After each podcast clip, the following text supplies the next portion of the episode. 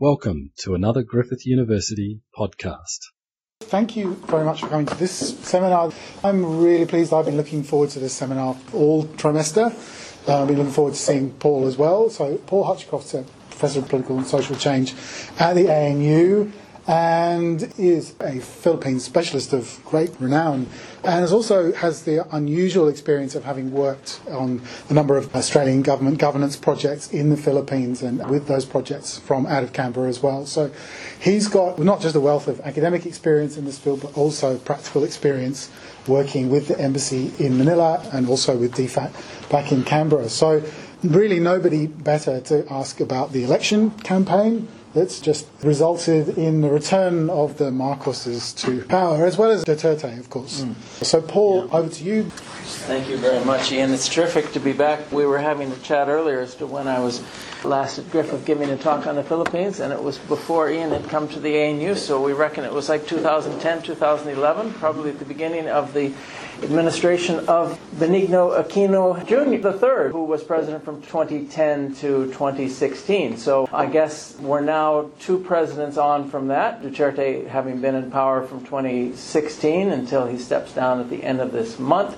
and then the victory, very decisive landslide victory of Bongbong Marcos, the son of the conjugal dictators Ferdinand and Imelda Marcos, the only son who went to a victory of landslide proportions.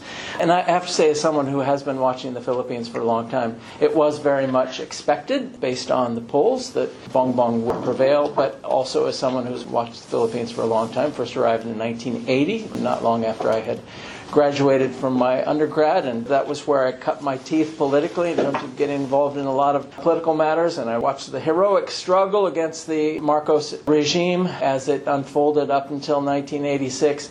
Even as it was expected, it still comes as a great personal shock. I was in Manila and Cebu at the time of the elections, and there are many other people who were shocked and despondent. There was a lot of people, but clearly not a majority of the population, because as I'm going to show, the numbers were extraordinary in terms of the victory of Ferdinand Marcos Jr. So I'm going to start with the big picture, then just give a little bit of sense of how elections are held in terms of the rules. There's some distinctive elements of the electoral rules in the Philippines. And then the bulk of the talk tries to explain the Marcos landslide. And to do this, there's been a lot of commentary on this, sort of pulling different factors. I'm trying to be as comprehensive as possible and looking at it from long term, medium term, and short term factors that help us to understand all of this. And then, as much as I can at the end, speculate on what we might expect from a Marcos presidency. But it's very difficult to speculate because he ran a campaign without any substantive policy discussion to speak of and at the same time avoided campaign debates. So, just an overview of the election. This I'll go through very, very quickly.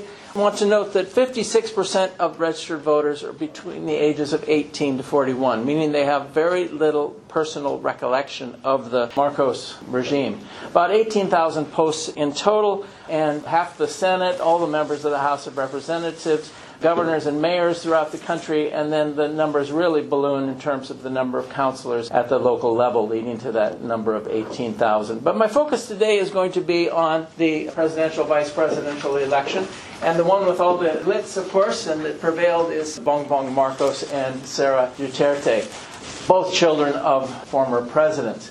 And then the other people I'd highlight at the outset are Leni Robredo, the current vice president, running with a Senator Kiko Pangilinan.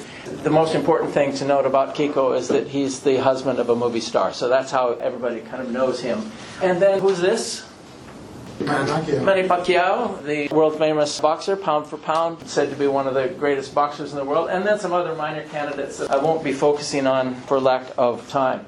But if we look at the polling data from the time that the tickets first started to get in place, Bongbong Marcos was achieving majority. No one has ever achieved majority before in the post 86 election in the polls. So he moved around a little bit, but stayed very strong. It's at this point that Leni Robredo looked like she might finally be building up some momentum, but on the 2nd of May, when that last polling figure came through, that was a sign to me that the momentum is not there and that this race is going to be I thought 55 29 was my guess. It ended up being more like 59 28.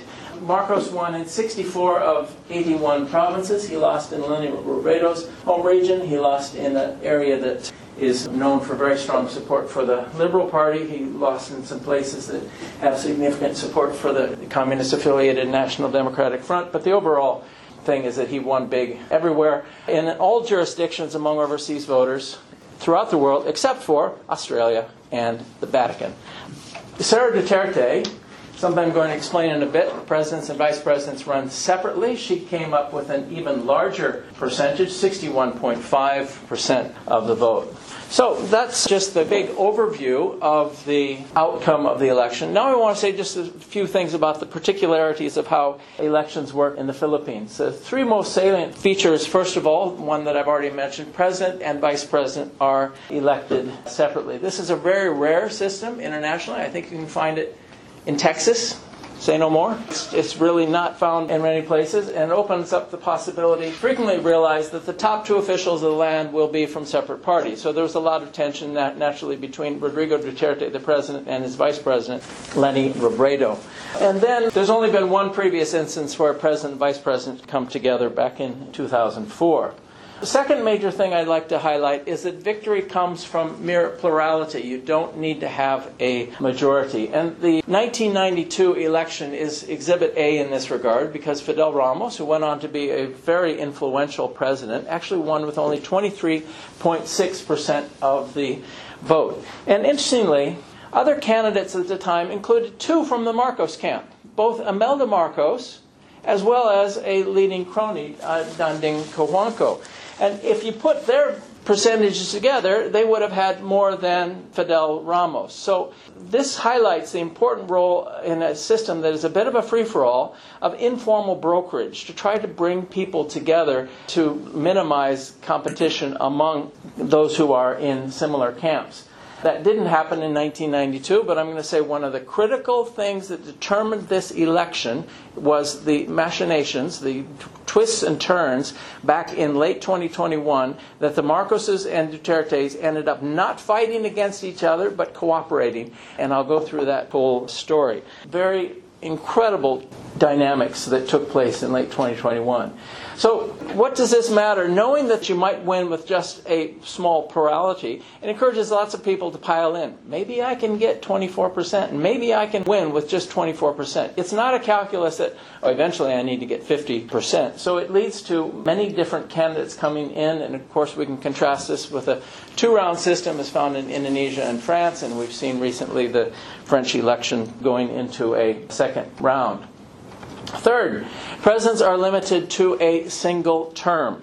Now, this discourages incumbents from investing in the task of party building. And as my colleague in a couple of ARC projects, Allen Hicken of the University of Michigan, highlights, term limits, particularly those pertaining to the presidency, have contributed to less party discipline, more factionalism, and a large number of short lived parties. And this is evident if we look across the elections post 1986 which there's very little continuity from one election to another in terms of the parties that are putting up candidates. 18 parties or coalitions of parties across those five elections. So it's a bit like Korea in that there's a dizzying number of parties that one can find, but very different than South Korea, which has very clear ideological divides. So you have the progressive camp and the conservative camp, and there's considerable continuity.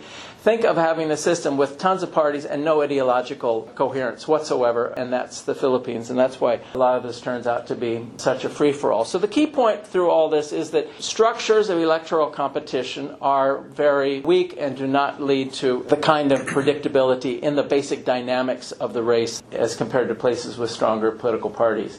So families should be not parties, remain the basic unit of political contention, and with all of this lack of ideological cohesion, lack of attention to programmatic or policy bases. Personalistic politics is very important, and this shifts a great deal. Yesterday's allies may be today's rivals. Yesterday's rivals can be today's allies. Former President Estrada and Arroyo didn't get along very well because he was boosted out of power and she became president back in 2001. He ended up in jail. She pardoned pardoned him.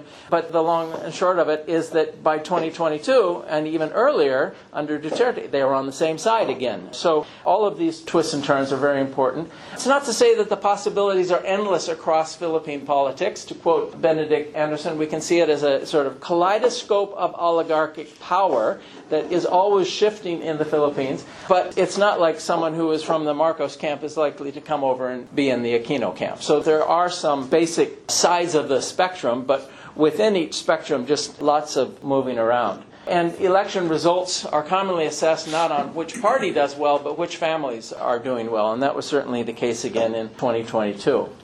So that is just sort of foundation for the rest of what I want to do today. And I next want to look at some longer term factors that help us to understand the Marcos landslide victory. This is, of course, February of 1986 when the Marcoses have their last address. They couldn't even manage to have a rally outside of the presidential palace because they were so hunkered down there waiting for that helicopter to come to take them to Hawaii.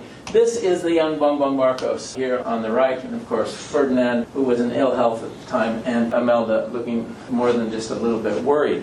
So I've highlighted five factors. One is just the extraordinary ability of the Marcos family to evade criminal prosecution and or jail sentences for plunder and human rights abuses and the like. There was in 2018 uh, conviction of Imelda Marcos, but given the nature of the Philippine judicial system and what a set of good lawyers can do to block things, she never had any real fear of ending up in jail. And there's a number of other cases. There's been major quantity of funds that has been available to human rights abuses that comes out of a U.S. court hearing. After the downfall of Marcos in 1986, there was some talk of banning the family from politics. That didn't happen. So we consider that an enabling factor that they were able to get back into politics. They were first at the provincial level, governor and congressperson, and eventually senator, both Bongbong Marcos and his sister Imee. They were able to have just concerted efforts to rehabilitate the family name, and because of the porosity of the Department of Education, kind of get into the system and get the textbooks to speak very favorably of the Marcos regime,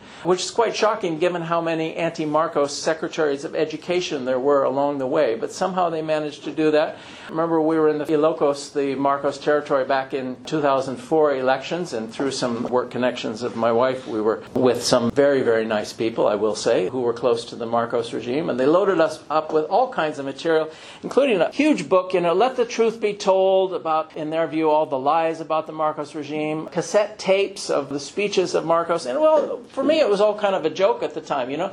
The Marcoses, they're never going to rehabilitate themselves. But they did very clearly, and social media from about 2013, 2014 is what really allowed them to start this process of rehabilitation.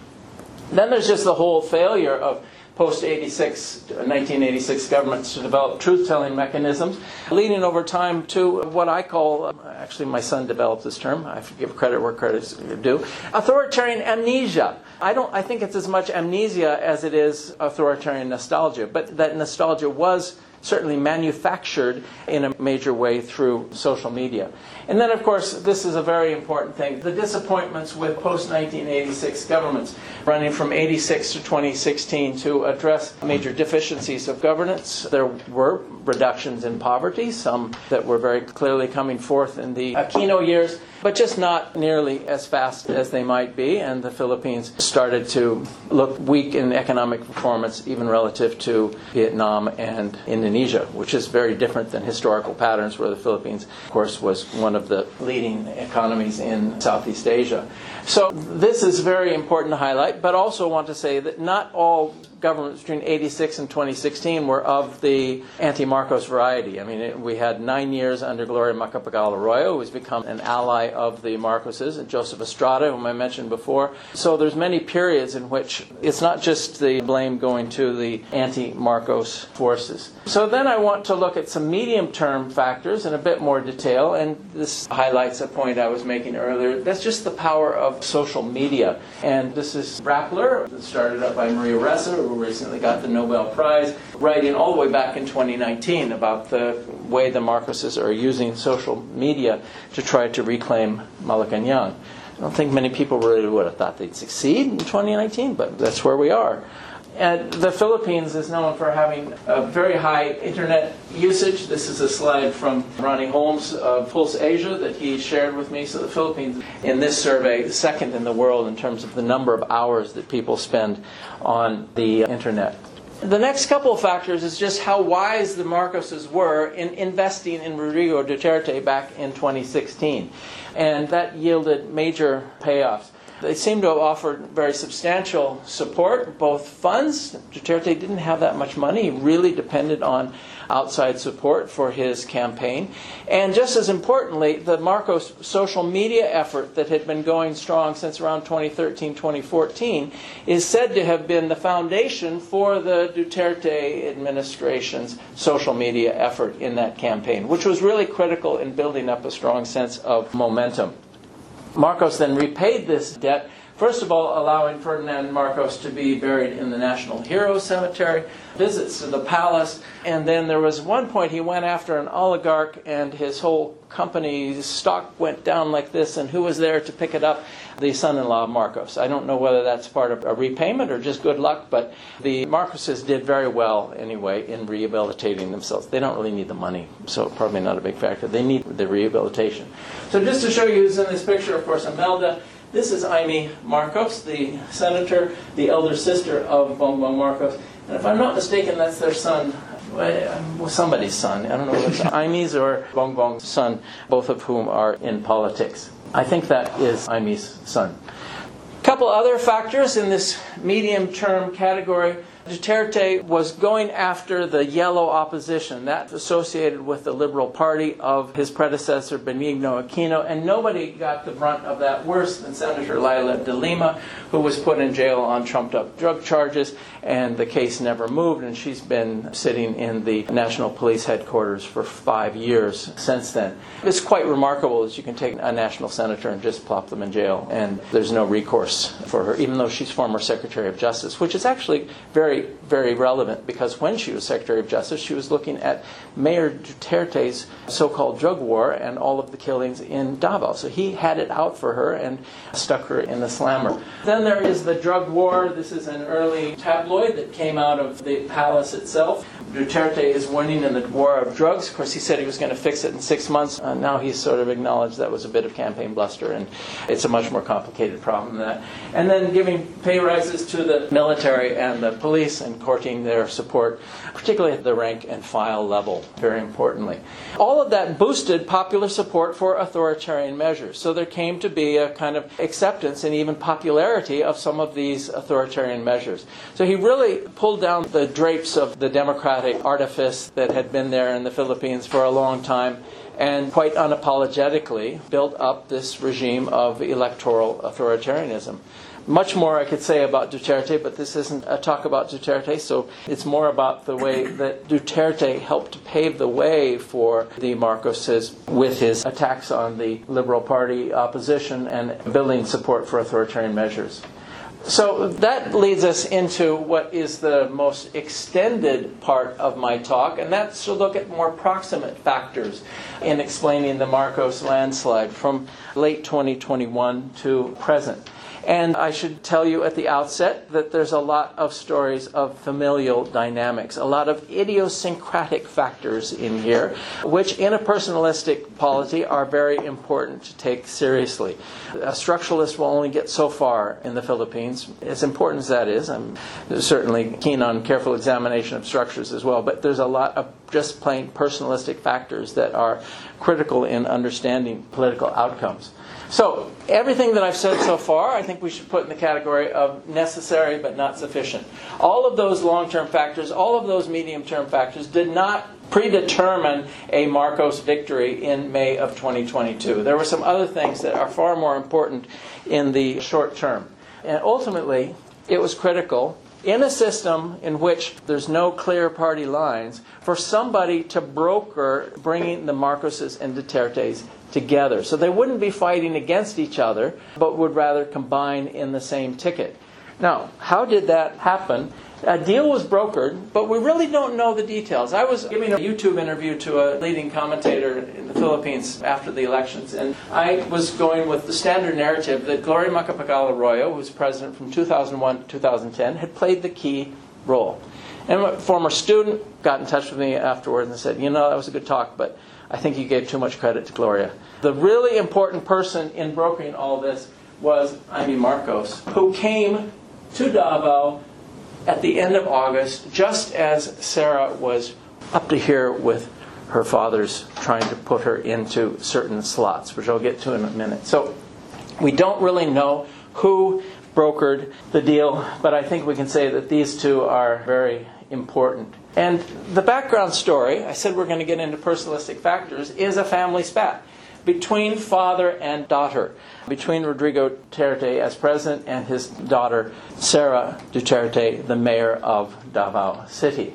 So his, his apparent strategy of the president, he wanted to influence who's going to be his successor, in particular because he doesn't want to be prosecuted in the International Criminal Court. He's got a ton of blood on his hands. I would say uh, the official figure is about 5,000 people killed in the drug war, largely urban poor, extrajudicial killings, no due process except knocking on the door and accusing people of being drug dealers, an official narrative that they fought back, oh, sorry, we need to kill them, right? So official figures of 5,000 and uh, leading human rights organizations and figures would put it at 30,000 and above. And that was even when I was talking to people in early 2020, so all the more by now. So he wanted to have a top role for his daughter, Davao Mayor Duterte Carpio, known in a wonderful Philippine play on word as Duterte, as well as his trusted consigliere the special assistant to the president, who he supported to become president in the 2019 election,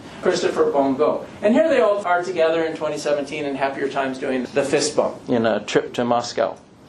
So that's the apparent strategy things did not go well for Rodrigo Duterte in this, and that's a whole broader story that I could say more about, but I just want to give the basic foundations. Intrafamilial tensions that were out in the open by August of 2021, so here they are in Japan together, and the relationship really cools. So all this went public by last August. It was just not very good timing for a family spat. Sara meets with her father and says, That was not pleasant. Sort of just puts it right out there. And she said, the president's trying to push me in two directions either to be president and then have Bong Go as my vice, or have Bong Go as president and have me run for vice. I wish they would own up publicly to what they're doing. And then, as real zingers, went on to say, I respectfully advise them to stop talking about me and make me the reason for them running or not running. And then she lambasted the very weak ruling party as nothing but a sitcom. I refuse to be a political punching bag for a party in complete disarray. We don't know the full dynamics of what's going on in the Duterte family. You'd need to be a fly on the wall in the Duterte home in Davao, but it has something to do with Rodrigo Duterte splitting up with the mother of Sara Duterte when she had cancer some years ago. And this is his current partner, Honeylet Avanceña, who's very close to Bong Go, but not apparently close ties with the first family. So say no more. I really don't know the full details on this, but let's just keep that. The father and daughter are not getting along very well at all. But then, as so often happens with family disputes, a third party gets involved, and that is this courtship of the Marcoses for Sara to come on over, be with us. Bong Bong says, I will run at the top. Or one of the brokers will say, and why don't you run under me as vice president? So this is some courtship meetings, and then they were sponsors at a wedding in November in Cavite, and that's when the whole deal was sealed, that Bong Bong would run as president, and Sara would agree to be the vice presidential candidate. Then the father goes ballistic, basically, and launches a thinly veiled tirade against the man who had stolen his daughter away. Without naming names, he attacks someone who was the son of a former president, who was a weak leader, the spoiled child, only son, and he's a cocaine addict. Okay? so he just really kind of made people think, now, you've had this drug war for a while. Uh, if you know he's a cocaine addict, how come you go after the urban poor and not after sons of former presidents? But people kind of never expected that to happen anyway. So then he said in an interview, rhetorically, speaking about his daughter, why do you settle for president when you're head of the pack? Why did you do this? And then he went on and accused both Marcos as well as his arch rival Leni Robredo being pro communist. So he kind of lost it, frankly, in terms of how he handled all of this. So the outcome is, for the first time, the incumbent president has no so called anointed candidate. The Supremo doesn't look very supreme. But I will quickly add, he remains very popular. It's not like his popularity ratings plummeted. They were still very strong in December. And his daughter had moved into alliance with the Marcoses. So that is the overall picture of the family dynamics, and it took some effort to go into all that, but I hope you appreciate just how those dynamics can't be ignored in terms of understanding this outcome. The Marcoses and the Dutertes are not fighting against each other. She agrees to take second spot, and then Bong Bong is at the top. This had mutual benefits for the two of them. As Marcos's ratings go from 15% to 53% in the course of three months, and Sara, who had actually gotten more support than Bongbong in September 2021 in polls for possible presidents, is up at 45% as a possible vice presidential candidate. Of course, she just kept climbing and surpassed him as well. So it's my second short term factor. The first is all that family stuff. The second is once they got together, how they really started moving up. Then there's just the wealth of bailiwicks. This is old fashioned politics, seemingly unbeatable combination of bailiwicks with the Marcoses themselves in the north, the Dutertes in Mindanao, Gloria Macapagal Arroyo, the former president, here and here, with her strong foundation in Pampanga, north of a vote rich province north of Manila. The Estradas in Manila, who had both of his sons win places in the Senate.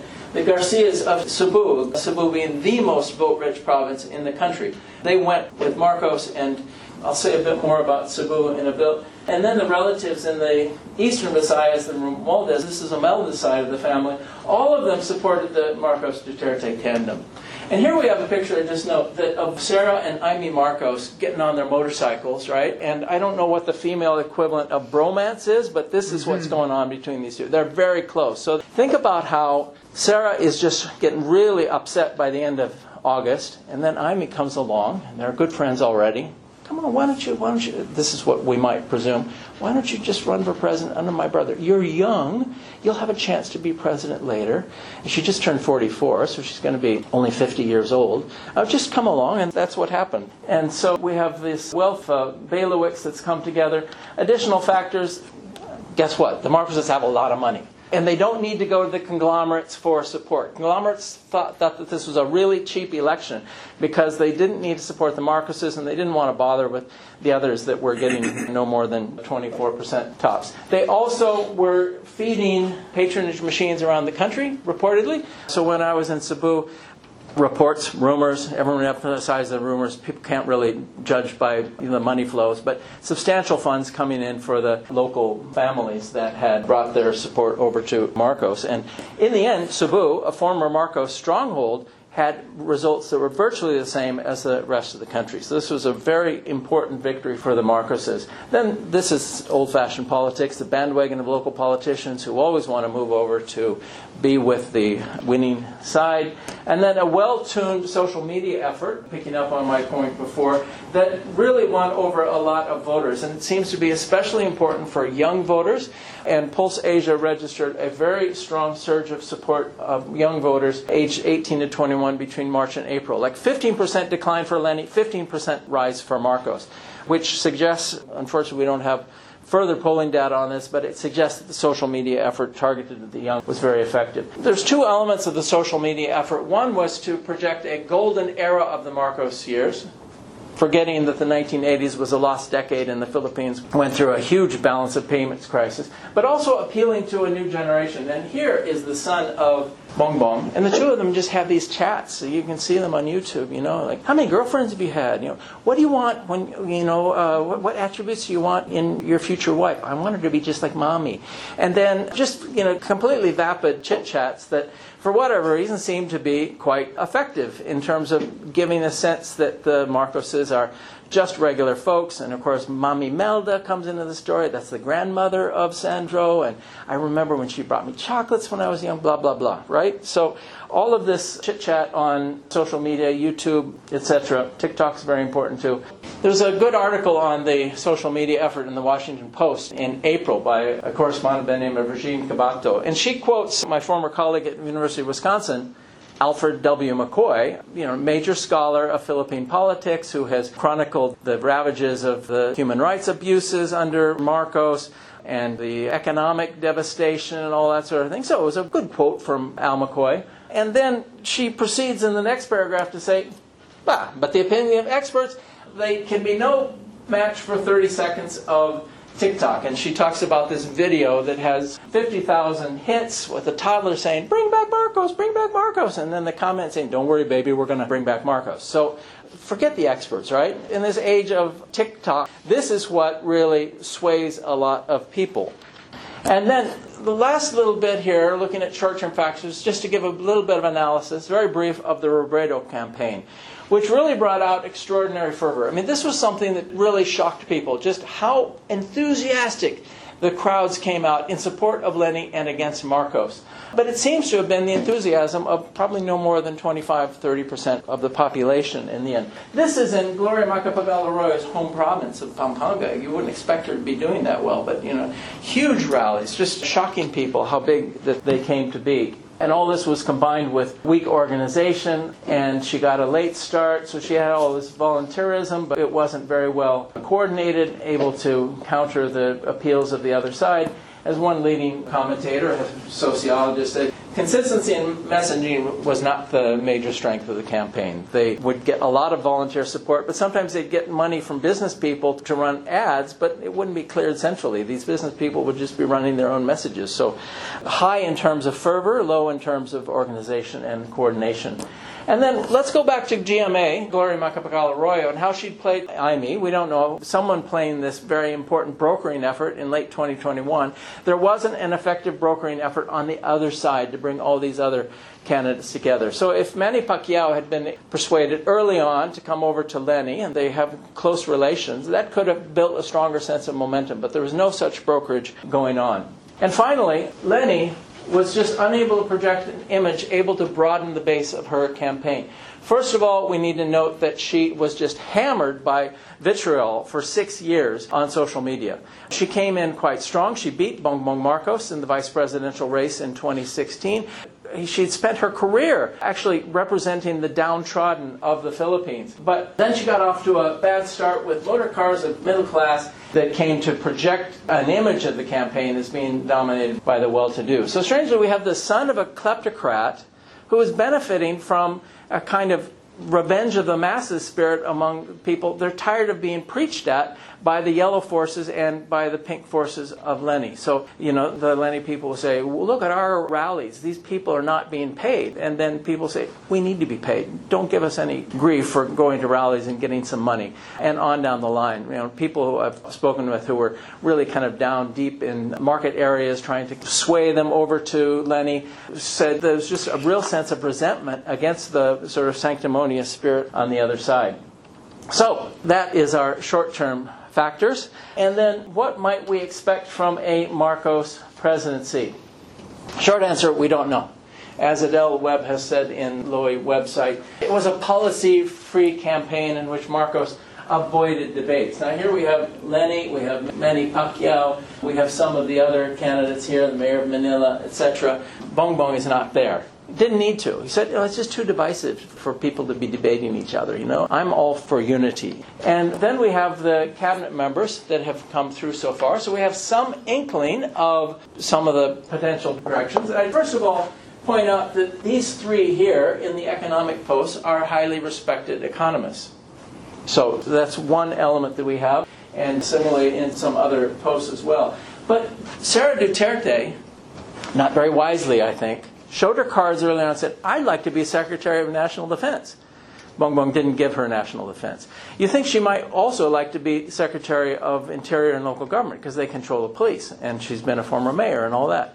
She didn't get that one either. She got stuck with education at a time of unprecedented crisis in the Philippine education sphere. The biggest bureaucracy in the Philippines. It would be very difficult to turn it around.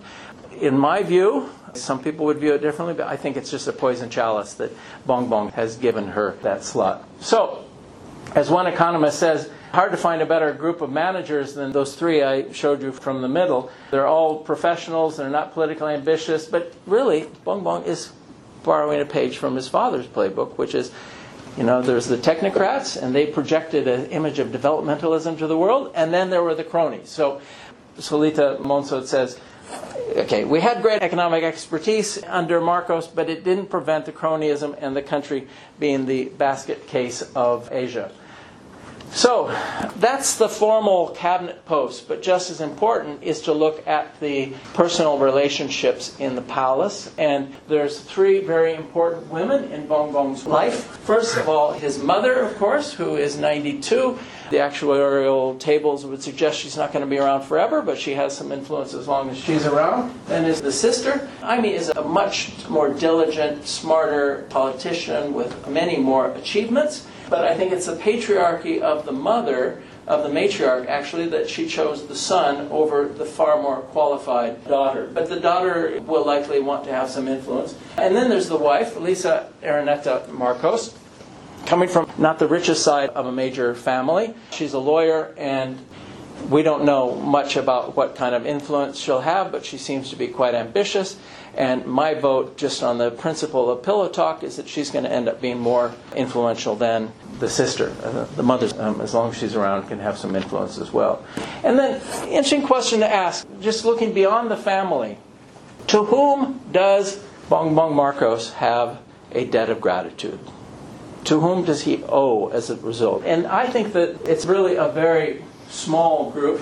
First of all, it might be Gloria Macapagal Arroyo, given the role that she's played in the past. So this is her. Bongbong visited her on her birthday, sort of, you know, paying respects to her in April. She's having a transcendental moment there, clearly getting a kiss from Imelda. Then there is Sara, but, you know, she's not been very well repaid so far. I just kind of wonder, what does Rodrigo Duterte think, you know? What? They gave her education? You know, I told you so. Again, I'm not a fly on the wall of the Duterte home. And then there are local politicians, including Gwen Garcia of Cebu, who really delivered big time in the provinces. And in terms of foreign policy, it's worth noting that the campaign incurred no debt to China. Foreign roles can be important in close races, but a 31 point margin, they don't owe anything to China. But Marcos has had good relations with the local embassy. We just don't know what the foreign policy is going to be. And as Ian and I were discussing earlier, there's two key appointments that haven't been made yet one in foreign affairs and then in national defense. And it's at that point that we might get a better sense of where this administration might be going in terms of foreign policy. My wife jokingly says that maybe there will be a pivot to Australia because the son of Marcos is studying in Melbourne. So maybe there will be a very, just joking, some kind of Australian influence in all this. But, you know, we don't know how he's going to play the geopolitics just to put this in larger perspective, the Philippines has had a lot of political ups and downs through the years, but it was only in 2016 with the election of Rodrigo Duterte that Philippine domestic politics had major geopolitical consequences. We don't yet know what those geopolitical consequences might be out of the 2022 election. So that's it. Sorry if I went a bit long, but lots of different things to try to understand the extraordinary victory of Marcos, and even more of a challenge to try to speculate on what might be ahead under a Marcos presidency. So, thank you very much. For more Griffith University podcasts, go to www.griffith.edu.au forward slash podcasts.